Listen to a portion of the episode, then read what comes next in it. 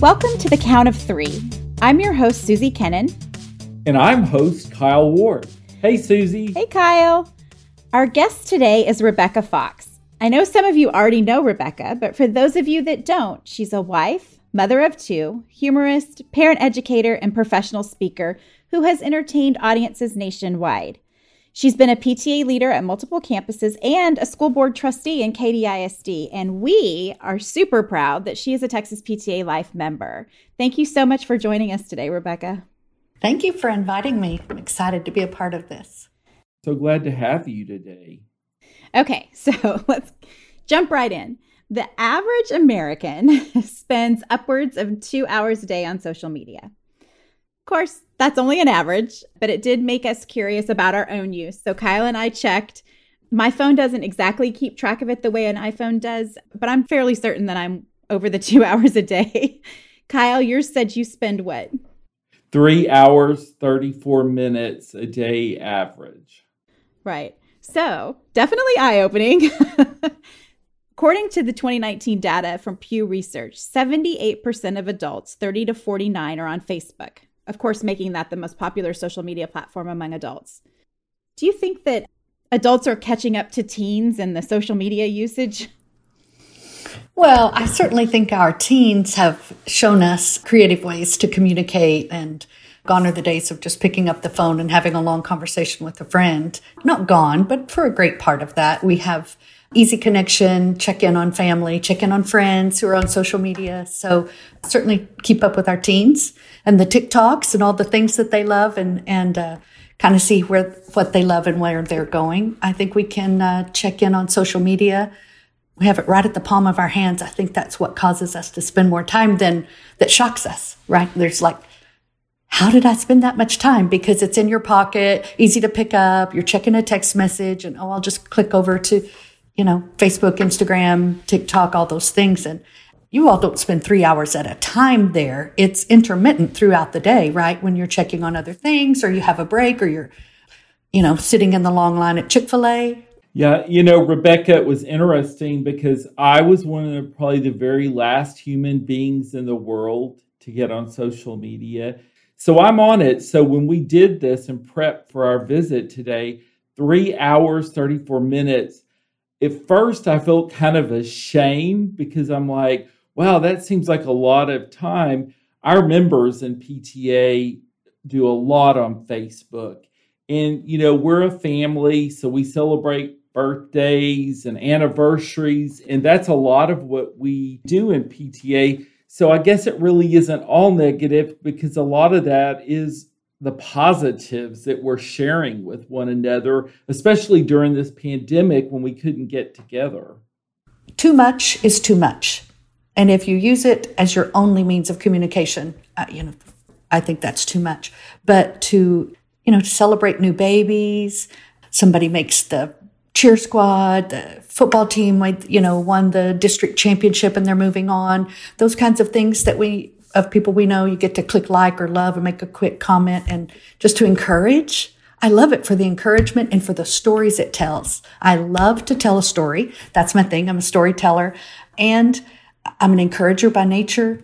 That's what I love to do with it is tell the story, share the successes and spread that to people who would suck the oxygen out of the room with something negative. And that leads me to our next question so we just talked about all the positives of social media. But as I'm on Facebook, and I know Susie and I have talked about this because she and I talk about a lot of things as PTA leaders, but you know, we see so much on Facebook that, you know, I just bought this fabulous new car, or look at my children. They're on every honor roll in the school district and look at all the crafts that we did together as a family and my and our children are all in the kitchen cooking together. And then rebecca then there's other parents that are just struggling you know with their own jobs to get one meal on the table let alone of all this group activity i guess sometimes i feel like it depicts a false narrative on Facebook and it makes some of us probably feel less like we're inadequate as a parent. What do you tell us about that? Because I do see Facebook, I see all the upsides, but I also think it can make people feel inferior as well. Well, my main thought is comparison is the thief of joy. We cannot compare ourselves to others. You and your family and, and your relationships are authentic to you and, and real, and you know what happens. The other thing is, those are highlight reels. People get to choose what to post. That is not a reality TV camera following you around, seeing all the things that don't go perfectly and staging photos. And, you know, when you're cooking something, everything looks perfect or your children are all in there happy, you know, everybody's smiling.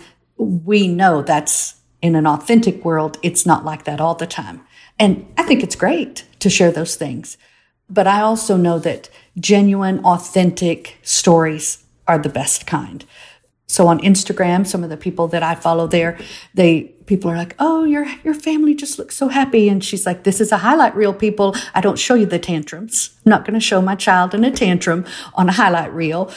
Someone said, "You just look, you're so put together," and she turned that camera around and said, "Does your house look like this?" And it was a mess with her small children, right? And I was like, "Thank you for being authentic in that because that's what really happens, and it helps us." So, uh, you know, filters all those filters that they have to make you look glamorous or perfect in your skin tone and all those things. And, and those are, they're filters. They're uh, an image that it's okay. If you want to use those, fine. If you don't want to use those, fine. But it's not our place to judge others. And we can't judge ourselves when we look at others. Do you think people become more harsh because of social media with each other? Yes, much easier to do from a keyboard than in person, right? Much easier to do and I also believe the written word doesn't convey, you know, a tone of voice, eye contact, facial features, the whole, you know, nonverbal communicators. And so I've, I think I'm funny. And if people laugh at my jokes, I'll think they're smart, right? So I, I'm just like typing away. Oh, let, wait till they see this. And, and then someone will come back and reply something. I'm like, no, no, that was a joke. I'm funny. I didn't know I had to tell you, right? And it's, but it doesn't come across in written words. So I've learned to, I've learned to taper those things, right? Or be like, LOL, happy, this is a joke, JK. There certainly is a lot of, can be sometimes hatefulness and meanness. And that doesn't make anything better. And arguing about a disagreement on Facebook doesn't change people's minds. I think you can have your opinion and state it, but I think we should be respectful of that and just keep keep moving. I'm wondering what do you think because I hear it often said and, and I say it myself sometimes. Are we really better off now with social media or are we not? That's hard because yes, in some ways we're better off because we can connect with people we don't see. They live far away right? And we can connect easily with them. And for those who are not super close to us, it's nice to keep up. And for example, my family lived all over the world. We lived overseas for 12 years and we've lived in six countries with my husband's oil field job. So I know people of all nationalities from all over the world, and I get to keep up with them from the Philippines, from India, from Europe. I still am able to keep up with them through social media. We're able to connect in a way that's really fun to see what everyone's doing. But it doesn't substitute connections that we make when we can actually be present, really present. I still intentionally call together groups of of people I want to spend time with. Lunch, an activity, let's go to Round Top, or let's just grab lunch or meet at a coffee shop. I think those relationships, those conversations are much deeper than anything you can connect with on social media, right? Have real pour into each other life discussions with people in person that you'll never have on social media. So, how do we separate real life from this curated reality online? What are your tips and suggestions for that so we utilize it in a good way, but we keep it all in perspective? Well, I think that's the key word, right? Perspective. Social media is a highlight, it's bits and pieces and you can have some conversations there, but those are not in depth, get to the heart of it. What other things are you struggling with? Or why do you feel that way? Just a quick comment, you know, here and there is not really connecting it. it it's checking in. It's letting people know you know, that you're there for them. But uh, I think it's very important for us to have relationships that make us better, relationships that challenge us, and relationships that uh, give us a perspective that we wouldn't have if we only looked at social media. And seeing those kinds of things, that's when you connect with people and understand a broader sense of what matter to people. What matters to people and how can you get there? we had to have a conversation in our house about that because my girls would compare when I would post something about Mackenzie and then later I'd, you know, another post would be about Shelby. They'd be like, Ooh, my post got more than yours. And I'm like, stop. we need to talk about this. This is not the important part, right? It's not. But I get it. It's, you know, Facebook created that to to kind of generate. And it, the more likes you get, it pops to the top of the page and then more people see it. So it isn't really that you have more value. It's that there's algorithms that Facebook has that if you get likes or someone comments and you have to have so many words in the sentence to make sure that the, the algorithms are are generated or something like that. Or if you use an emoji, I don't do any of that, but I know it exists. And people who are into the marketing piece of sharing what you know, maybe their business or their hobbies, maybe side hustles. I understand all those things. And it's a piece of the thing that Facebook generates, right? But you're right. It's not value. It's not value. What do you think? I agree. And I think it's tough. I think we have to be good role models for our kids and, and not let them see that that's where we get our measure of self worth either because I think that when they see us take an interest in that and focus on that, then they think that's what's important. And so then they do the same. Yeah, I think we have definitely have to be role models because my sons are in their 20s and we talk a lot about social media, what's appropriate and what's not appropriate to post because now employers often look at social media when they interview you and before they hire you. So I think we parents can probably do a better job of having more filters on what we post to set an example for our children.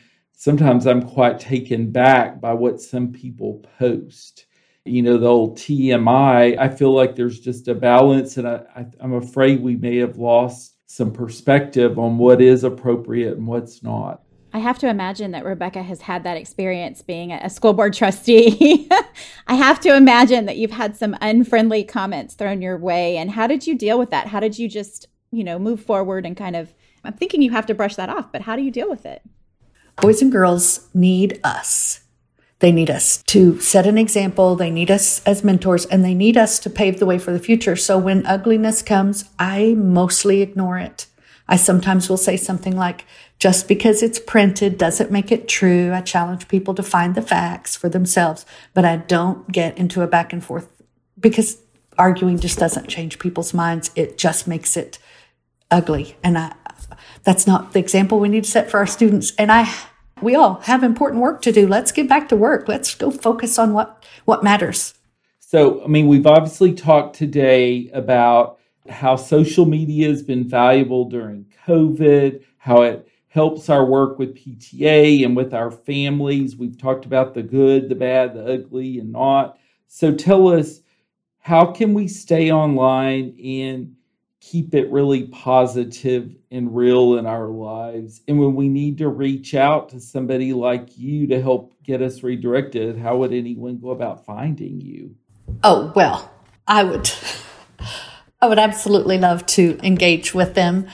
So you can find me on Facebook, Rebecca Fox. Also have a website, www.rebeccafoxspeaks.com.